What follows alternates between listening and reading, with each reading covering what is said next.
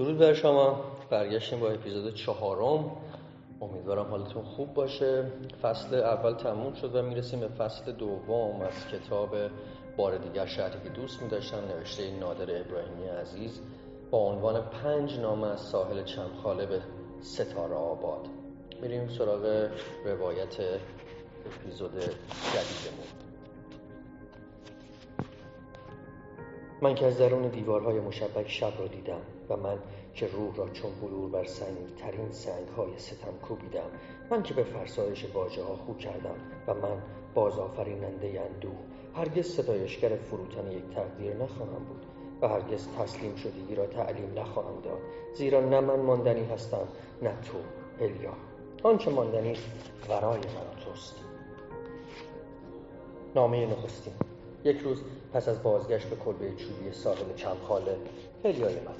زندگی طغیان است بر تمامی درهای بسته و پاسداران بستگی. هر لحظه‌ای که در تسلیم بگذرد، لحظه‌ای است که بیهودگی و مرگ را تعلیم می‌دهد. لحظه‌ای است متعلق به گذشتگان که در حال رخنه کردن است. لحظه‌ای است اندوهبار و توان‌فرسا.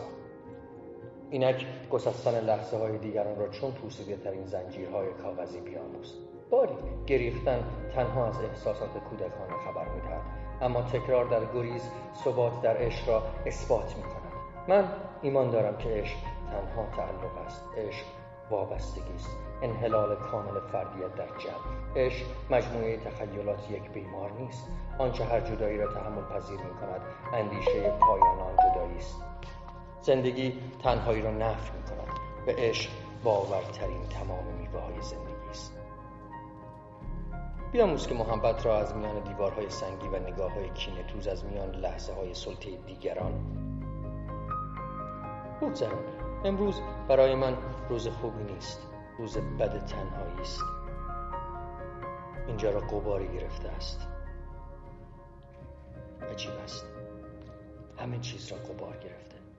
پنجره‌ها نمی‌خندند و آب نمی‌جوشد و بوی مستی آفرین تن تو در این کلبه نپیچیده است.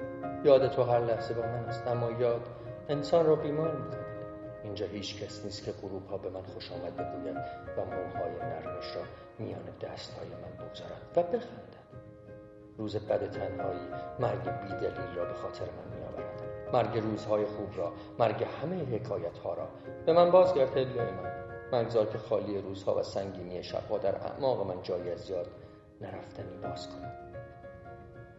ما برای فرو ریختن آنچه که کهنه است آفریده شدیم.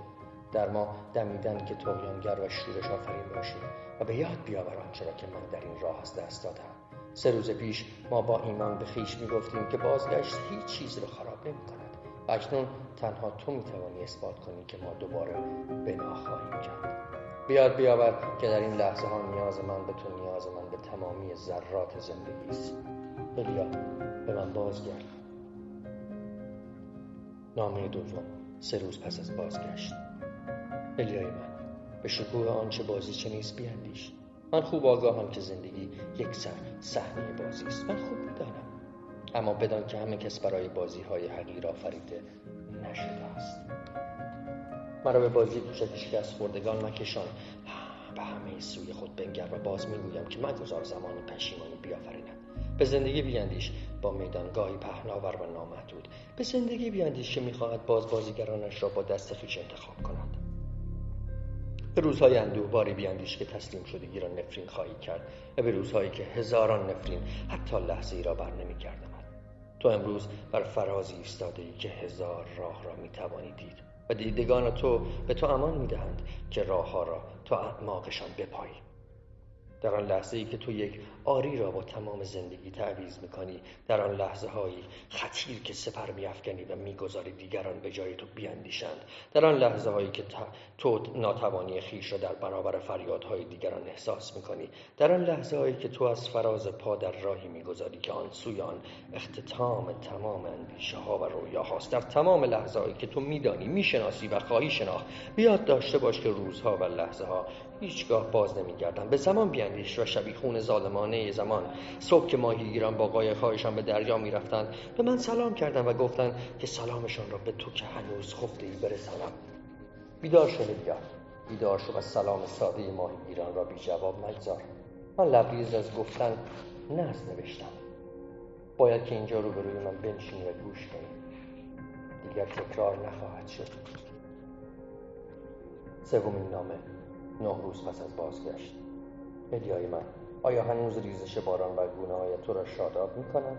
آیا هنوز بوی بیل‌ها زمانی که از کنارشان می‌گذری شادی می‌آفرینند؟ آیا هنوز از صدای لیوان‌ها که به هم می‌خورند و از آن که ظرف‌های شسته را با دستمال زبر سفید خشک کنی شادمان می‌شوی؟ پس آن پرنده‌های جمله‌ها که هرگز بی سرآغازی به نام مادر اندیشه‌هایت پر نمی‌گرفتند کجا رفتند؟ الیا مگر نمی‌گفتی که ما با هم خواهیم خندید و با هم خواهیم گریست، که روزی افسانه وش خواهیم مرد در کنار هم و افسوس بماند برای دیگران. آیا مرداب انزلی یادت می آید هلیا؟ آن کرجی کوچک و آن قایقران خوش آواز اهل کجور و آن غروب های حزن‌انگیز که ما را به یاد شهری که دوست می داشتیم و کودکی های ما می انداخت و می دانستیم که با نخستین چرا شادی ها همه باز خواهند گشت و ما باز خواهیم خواهیم. آن درخت‌های ابریشم و گل‌های نرم و نوازشگرش یادت می‌آید؟ آن روز که سراسیمه به دنبال من می‌گشتند و من گفتم که برگردیم هلیا، نگران خواهند شد و تو می‌گفتی نه، آنها سراب را تا زمانی که ورق میدان دار آنهاست نخواهند شناخت و بلوچ‌ها ما را یافتند در کنار هم زیر آن درخت ابریشم و ما با آنها گفتیم که هیچ چیز را به یاد نسپارند و دانستند. یادت هست که دستهای تو بر پشت برهنم خط خون میانداخت. یادت میآید که آن شب که کنار جاده های پیرمردی نشسته بود و من داستان زندگی باغچه‌ای را برایش گفتم و او گریست. یادت هست که با موهای خوابیده نرم و مرطوب بر روی زمین آفتابگیر کنارم غلتیدی و گفتی که بدنت را در میان ماسه ها بپوشانم. الی آن شب‌های زمستان را یادت میآید در اتاق تو می‌نشستیم کنار آتش و از پر کردن لحظه‌های آینده با شادی سخن می‌گفتیم و به پرده‌ها، به گلدان‌ها و به تصاویری که باید روی دیوارها می‌نشستند فکر می‌کردیم. الی من اینجا زمستان طولانی و سخت در پیش خواهم داشت، زمستانی که هرگز یاد نخواهد رفت. ایمان من به تو ایمان من به خاک است. ایمان من به رجعت هر شوکتی است که در تخریب بنای پوسیده اقتدار دیگران نهفته است.